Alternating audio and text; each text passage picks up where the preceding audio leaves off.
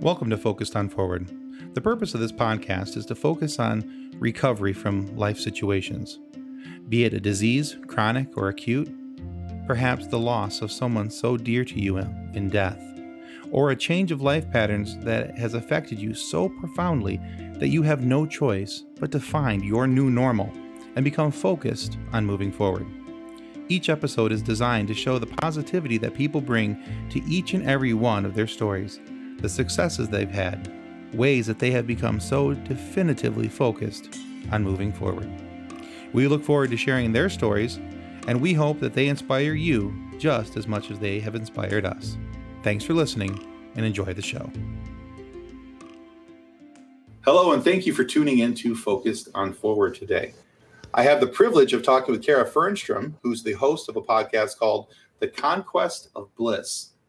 So I have the opportunity to talk to Kara because, well, she's got a really interesting backstory. And like most of us, it's not that we have just one thing happen in our lives. Like most of us, Kara has had multiple things happen in her lives where she's had to kind of take an alternate path, or she's had to learn to do something different and make some changes in her life for the better. And so I'm very excited to not only hear her story, but to hear how she focused on moving forward to get past and overcome some of these obstacles. So Kara, thank you so much for joining our show today. Thank you so much for having me. And that was a really beautiful introduction. Oh, thank you. I mean, I never really know where quite to start, but I'll start with when I was really young. Sure. I hesitate how to word it, but there was a lot of trauma and stuff in my younger life that, of course, at the time I didn't realize was trauma, but it ended up translating into addiction issues when I was a teenager. So I was pretty deeply entrenched in my addiction. There was issues with, cocaine and its derivatives and things like that. And then when I was 17, I started the process to go to rehabilitation. And so I went to rehabilitation for just short of a year and learned a lot of life skills that, honestly, like when I look back, I'm so grateful that I ended up having addiction issues, because it brought me to a place where I ended up learning life skills that I wouldn't have learned without having those addiction issues, which is always such an interesting thing to me. And then going forward, I was so excited. I was clean and I was sober and I was happy and excited. And I started working a regular, normal job. I think I did some warehousing, and then I was transitioning into corporate and all of that kind of stuff. And then I got sick and I have sarcoidosis and fibromyalgia. So for people who don't know what fibromyalgia and sarcoidosis are, because a lot of people don't, both are characterized by autoimmune issues. And fibromyalgia is a chronic pain disorder. It has muscular components to it, as well as something called tender points. And sarcoidosis is it's inflammatory cells that grow in something called granulomas on all sorts of different organs in your body. And I didn't know I had these until I ended up calling in sick from work over and over again. And I remember getting a review at work one time, and they gave me 5 stars in all categories except for reliability. And I remember how much that broke my heart. And so that was a really, really hard moment. And it ended up that I had to stop working because my reliability was just not there. And unfortunately, it was my body. It wasn't something that I can control. It wasn't something that I could sort of work through. My body would just crash regularly. And so following that, I ended up going into a pretty significant depression. I gained about 75 pounds, which is a lot, between depression and medications that they were putting me on and all of those things that sort of lead to these changes in your body, and obviously exacerbated. I know the word, the depression. And it kind of sent me back to a lot of the things that I'd started learning in rehab. And It was skills like mindfulness, a lot of DBT skills, so dialectical behavioral therapy for people who aren't aware by Dr. Marsha Linehan.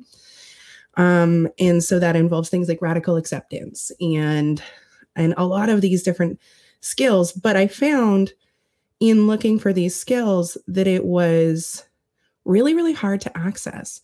Either they were blocked behind a paywall because therapy, you know, costs a lot of money, or there was a lot of high-level jargony conversations around it. And I found that it was really, really hard, especially being depressed, to find the tools, let alone implement them. But in time, I mean, I plugged through because it was like, okay, I can be sick or and unhappy, or I can be sick and okay. Like either way, I'm going to be sick. So what are my choices? And it took a lot of twists and a lot of turns. I was in a psychologically abusive relationship for a while, and still studying, reading, you know, talking to everyone that I could who had a grip on these things, going to therapy, doing all the studying that I could. And then I got out of that relationship. And that's when I started. I actually have an art business called Artstrom. And that's when I started that. And what was interesting about that was that it was the first time I realized that the rules aren't as, like the rules of what we're supposed to be and be able to do and all of that weren't nearly as solid as they originally felt. I realized that I could just tell the world that I was an artist and an illustrator, and they'd be like, yeah, okay. Like it was really as simple as just deciding that I wanted to do it. Now, of course, being sick and being in Canada where we have a disability program that, maybe doesn't, like I'm certainly not getting wealthy off of it, but it's keeping me alive. You know, I've got enough to pay rent and all of that stuff. And that actually, you know, just kind of like the rehab thing turned out to be a privilege where getting sick allowed me the space to just decide whatever I wanted to do and build a life around the parameters, the limitations that my body had. And so I did Artstrom for a while. And I still technically do, although I haven't advertised in any way in like over a year, like not even on my Facebook. But I did Artstrom, and it really made me realize that I am capable of a lot more than I was ever led to believe. You know, you hear a lot, you've got potential, but that's never followed up with any meaning. And so doing that really opened the doors to what I do now, which is just such a huge blessing and an incredible, like, I can't say enough about how lucky I am. So I posted on Facebook one day, just randomly, because people kept coming to me and asking me for advice because I'd learned all this stuff, right? So they'd come to me and ask for advice. And so I was like, okay, I got to do something to make this public. I don't have time to tell everybody. So I said, should I do a blog or a podcast? And everybody said podcast. And then I just got started. So I'm sure there's a lot in there that you want to know more about, but I never know, like I said, what's interesting. Oh no, that's fine. I think what I'd like to do is go back to, let's talk about where some of these issues began. Okay. So you said there were some trauma issues in your youth. Mm-hmm. Do you mind talking about those at some level of degree? Like sure. What are we talking about when we talk about trauma? Because it was a physical trauma, a mental trauma, you know, things along those lines. So there was a combination.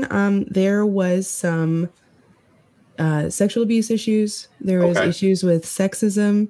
And then there was also religious trauma that was involved in that. So a lot of it all kind of happened right around, like it really came to a head right around the time that I was 10, because I'd been going to a private school for the religion that I was a part of, a private school. And then they transitioned me to a public school, and I started getting bullied really badly as a result of having, you know, no concept of life outside of my very, very small bubble. Sure. And so I started getting bullied really badly. And then a lot of those issues that were invisible while living inside of that bubble started to come to a head. A lot of, you know, the sexism in my family. I'm the only girl of three. And there was a lot of sexism and issues there. Like, just to explain what I mean, it wasn't, you know, like the boys get to eat more. It was like, all women are crazy and illogical and are really only made to serve men. And so a lot of issues around my sense of self and my place in the world and stuff like that. Okay. And very traumatic issues surrounding that. And then there was some incidents that happened, like I said, sexual abuse incidents. Understood. As well as, so just that kind of thing. That's all. Okay. And so that led, you said around the age of 10 was when all that started. You said that you went to rehab at 17. What time did your addiction issues begin? See, that's a question that I'm not even 100% sure I have an answer for. Fair enough. I know when I started using different substances. So I was 12 when I first started drinking and smoking weed. And when I was 14 was when I first used a chemical drug, MDMA. Well, actually it was ecstasy, which isn't quite the same as MDMA. And by the time I was 16, I was fully entrenched. And to pinpoint when it went from experimenting to a problem, I really don't know that I could. But that could be a very blurry line for someone who's dealing with that. And I'm sure that to some degree you were self-coping with the drugs to get through by, what you were dealing with in home life. Yeah, I think that it was a combination of escapism and a desire to fit in because, like I said, I had been bullied really badly, was very confused about, my inherent value as a person. I didn't believe in that. I thought that I needed to be accepted.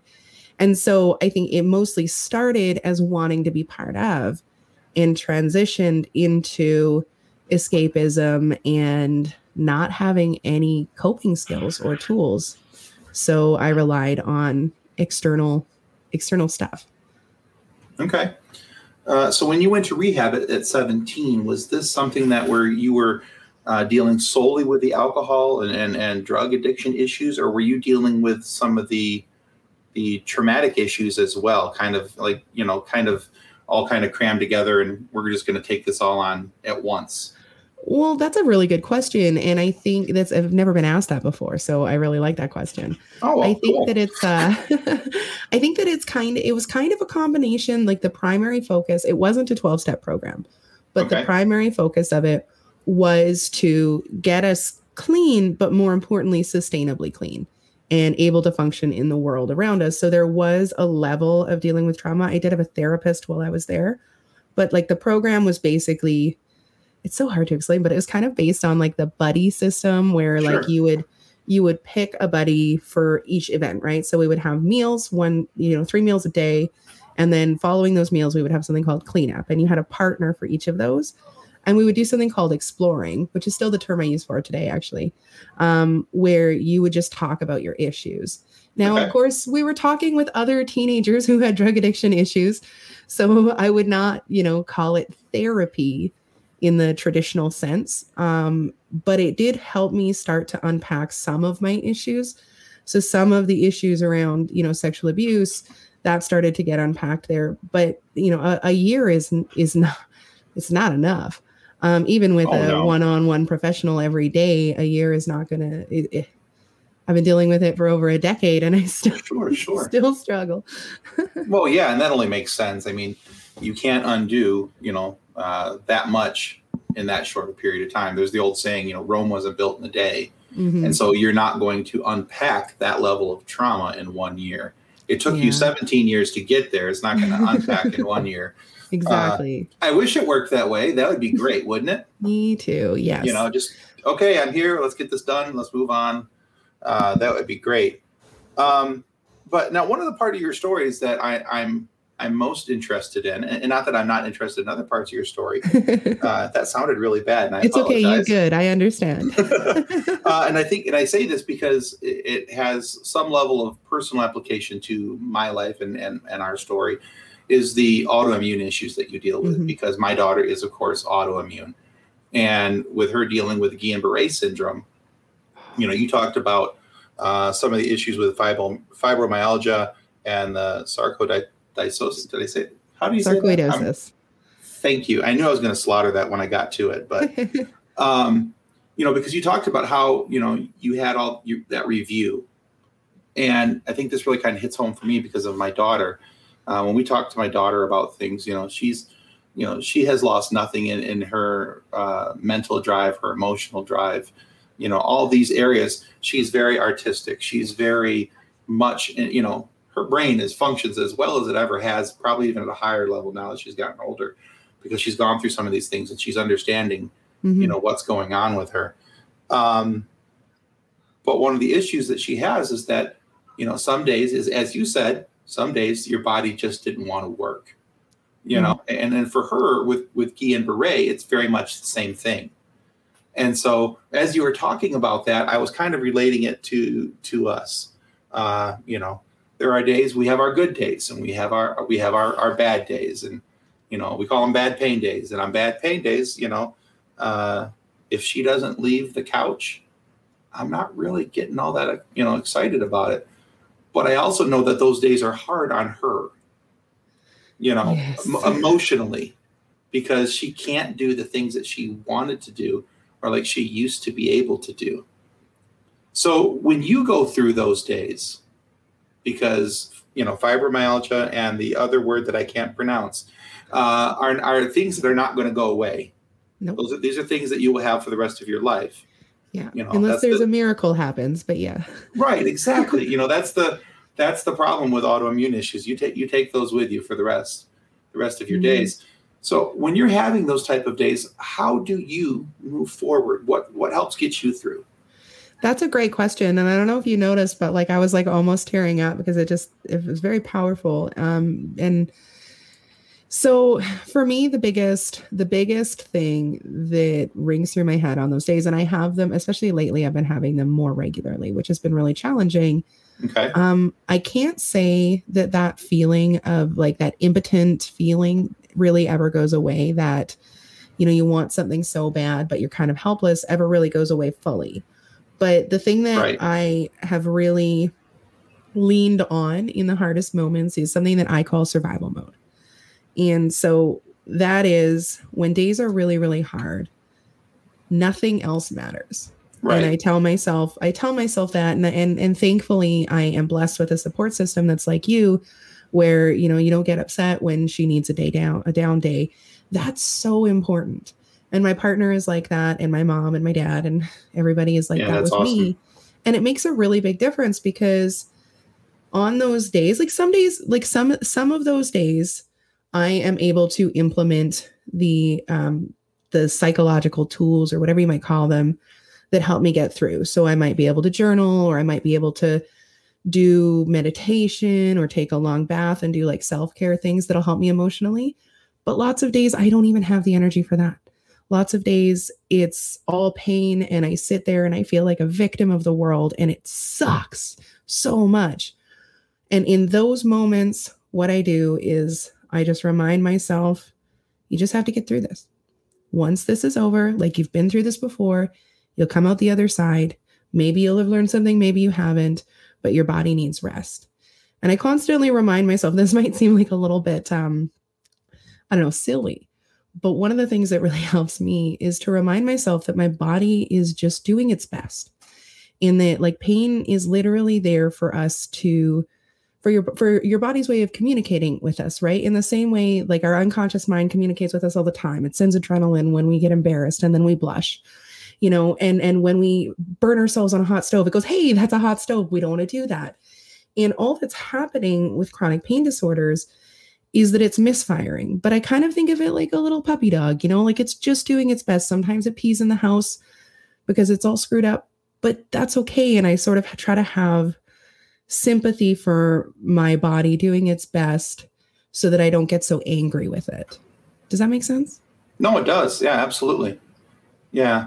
You know, I think that what you're saying there about, you know, having sympathy for your own body, I think is actually a really important point.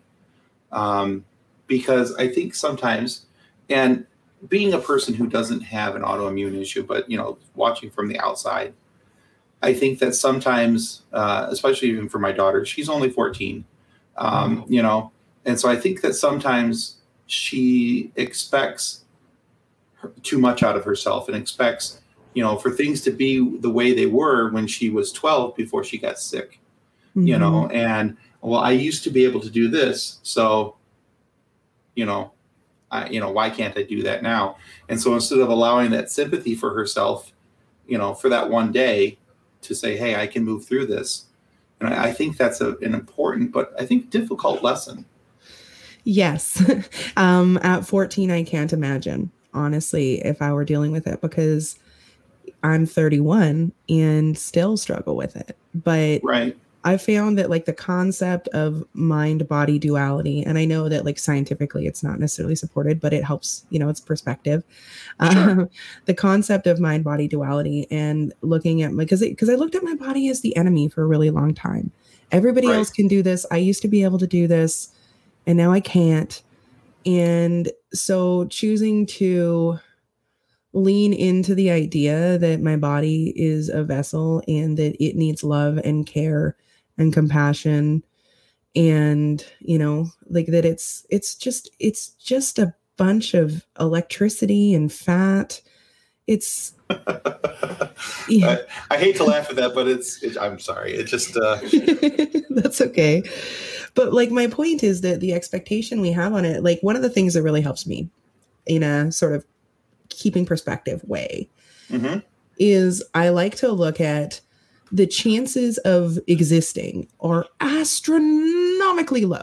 Almost any belief system you subscribe to, even like outside of that, just the statistical chances of me existing as I am are so crazy low that the chances of me having a body that works perfectly and looks perfect and does everything perfectly are way beyond. And I like to feel blessed that I've got something to work with, even if it's frustrating, just kind of how I feel about my car.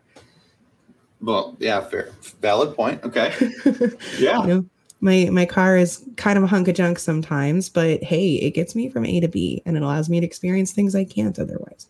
There you go. Excellent. Okay. So one of the other things you mentioned in talking about how you deal with your down days was the process of journaling.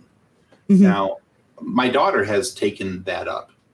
We have been buying notepads and notebooks, and I think we're keeping the paper companies in business personally. But so for her, I mean, this is where she writes her poetry. This is where she writes, you know, her thoughts and her feelings. So, you know, as she's explained it to me, it's not necessarily a diary. It's not necessarily a journal. It's not necessarily a poetry book. But what is the process for you? You know, share as much as you're comfortable sharing, because those things are private. But, you know, what are some of the things that you journal about that help you to move forward?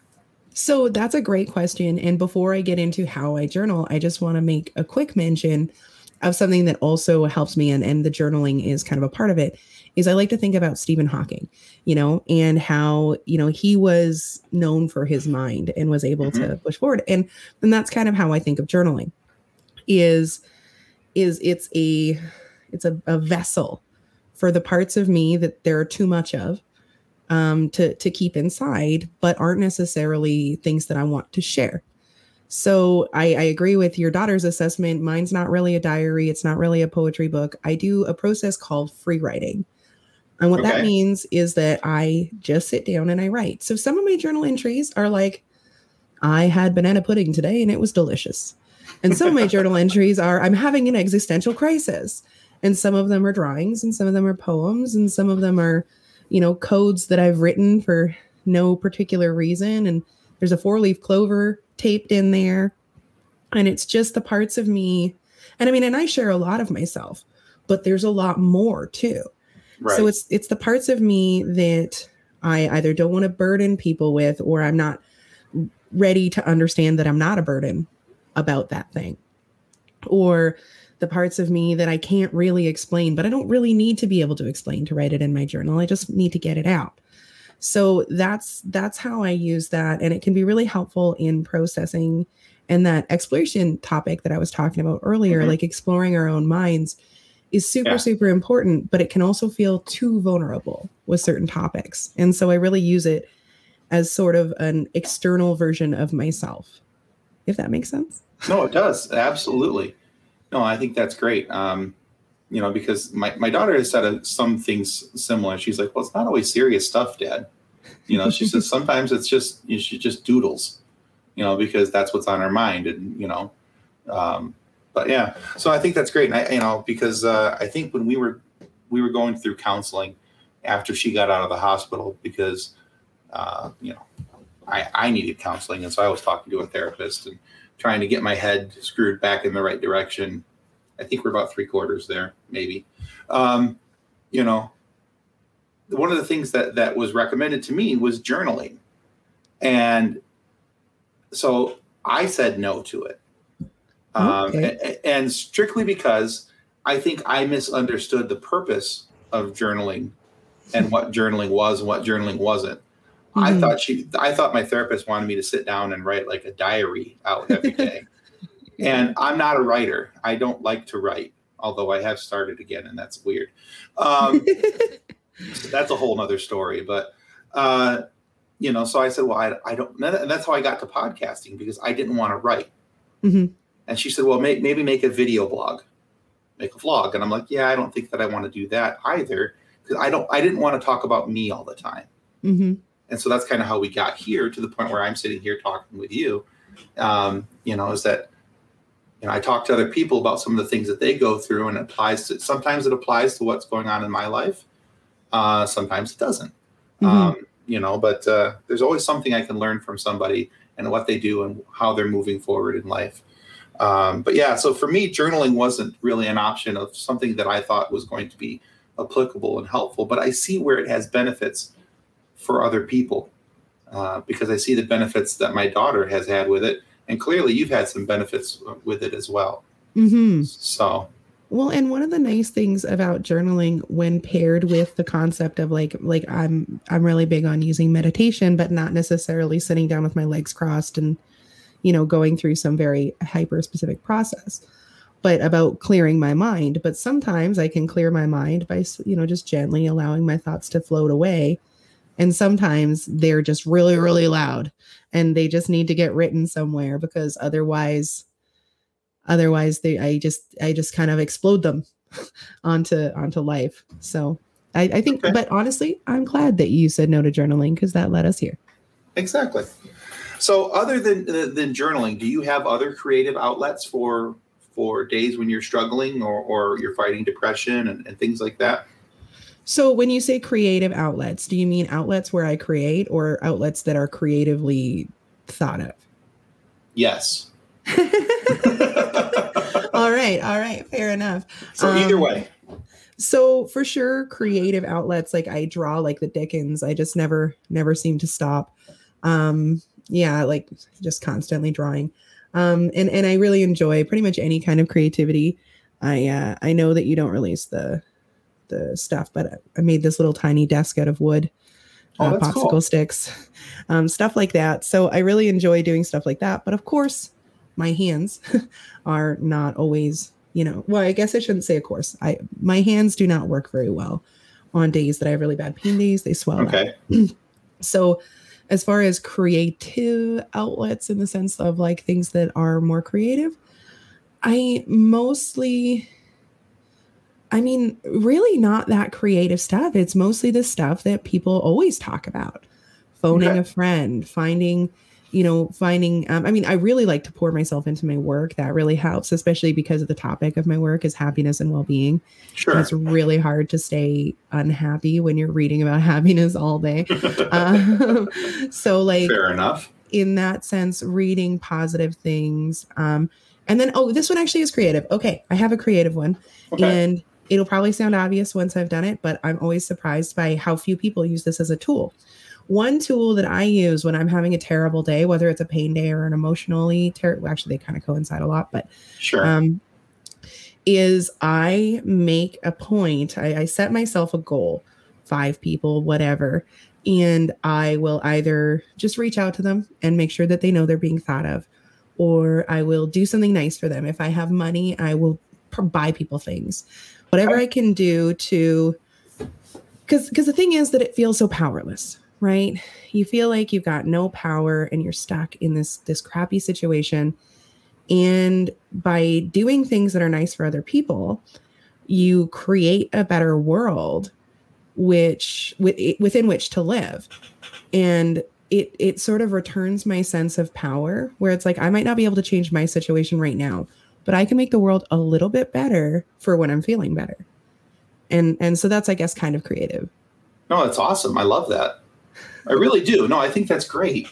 I think far too often when we're in a bad way, whether it's emotional issues, whether it's physical issues, it's a, mental, emotional combination. I think sometimes it's too hard to get out of our own way. Mm-hmm. And I think if you're able to put other people first in your mindset and do good things for them, whether it's just calling and saying, hey, I'm thinking about you, you're important to me, or as you said, you can buy them something, do something for them, nice, whatever. I think that's beautiful. I think that's a really good thing to do. So, I think that's a really great tip. Thank you. Yeah, it's win-win too. So absolutely. It does good for them. It does good for you. Yeah, why not? All right. We'll be right back after a word from our sponsors.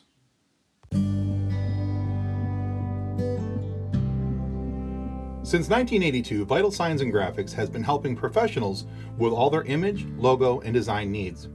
Perhaps you're looking for signs and banners, truck and trailer lettering, business cards, brochures, or other image and marketing aids. Vital Signs and Graphics in-house design studio has you covered.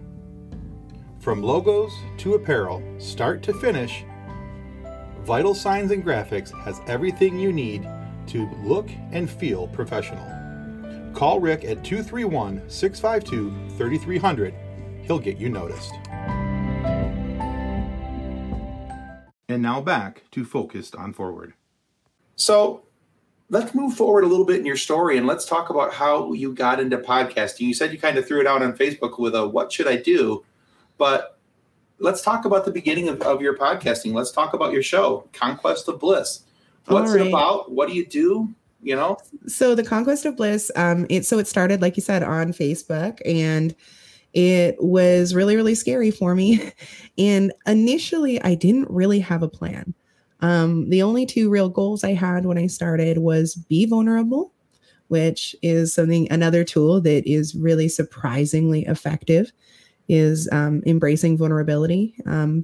So was to be vulnerable and to talk about happiness and well-being with people. And that was it. It was really simple. And as it's grown over time, I have really kind of honed in the focus on being a library of conversations about happiness and well-being. And so nowadays I talk to sometimes experts, psychologists and neuroscientists and anthropologists, and sometimes lay people. And so the experts sort of lend the expertise, right? They give an overall understanding, the theory, the studies, and we talk about that kind of stuff. And then when I talk to other lay people like myself, we really just sort of flesh out what a lot of those tools look like when they're played out in the real world.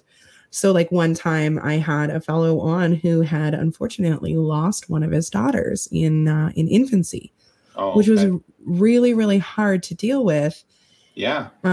For obvious reasons. And he talked about some of the tools that he and his wife used to cope with that. Some of the realizations that he had that were stark, but so valuable. And so I'm inadvertently at first, and now it's more focused, I'm creating a space for raw, vulnerable conversations about well-being, because and I used to say happiness all the time. Happiness was the big word, but I feel like well-being is really more accurate, because well-being involves sadness. Well-being involves anger. It involves feeling your feelings and being truly human. And I think it's a disservice to pretend that happiness is more important than the other emotions. The other emotions really help complete it. And so that's absolutely kind of the idea of the show. And it's been a process. In the beginning, I didn't have an editor, and it's a little bit obvious. But starting at episode 22, I do. And there you go. Yeah, and the process has been so transformative for me. I mean, I have missed very, very few weeks in spite of my health. And I'm just so happy in the well-being sense. Like, I'm happy as in content with my life in a way that, honestly, with everything I've been through, I never thought possible. Sure. You know, I don't say this to put a knock on anybody who's, you know, throws out the happiness flag, but, you know, I've always figured that, you know, it's hard to say, oh, we're going to focus on happiness. Well, there's other things that are attached to life. And I love your approach to it, because there are other emotions that have to be fleshed out, that have to be talked about, because mm-hmm. that's all part of your mental and emotional health. We can't just be happy. Exactly. I want to be just happy, but that's not realistic. Realism says that there are days when I'm going to be mad or unhappy about things, or I'm going to be sad even about things. And, you know, how do we navigate through those? So I think that being able to have those, you know, those kinds of conversations are very important. So I think that's where a show like yours is so very important as well. Thank you. And I mean, it's a funny thing, because it took me a really long time to realize, like, and honestly, I'm kind of at a point now where I don't want to be happy all the time, because I've really come to, like, it's sort of a life hack that I have, where it's like, if it's good, it's good. And if it's bad, it's also good. Cause like, I'm able to learn so much from, like, if I have an explosive moment and, like, snap at my partner, for example, well, I can figure out things that were underneath the surface and make our relationship better, right? And stuff like that. So it's kind of cool, and it makes me look forward to the spectrum of emotions that I'm capable of feeling. No, I think that's a very good point. So how often do you post new episodes? Once a week. And then I also do, as I was talking about before, a game show on my Facebook that I also do once a week. It's on Mondays live at 6 p.m. PST. And it's literally just me doing a trivia show for homemade Conquest of Bliss merch. And then on Thursdays, I release my Conquest of Bliss episodes. All right. Excellent. Excellent. And how many episodes in are you now? Oh, gosh, 70 something. So, oh, wow. Excellent. All right. Yeah. It's been a trip.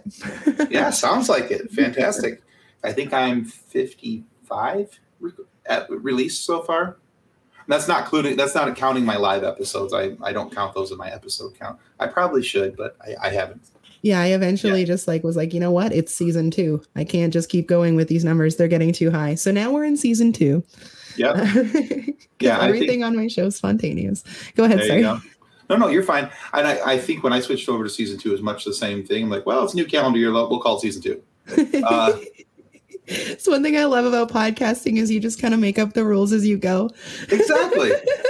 It's your show. You do it how you want. So it's so much fun.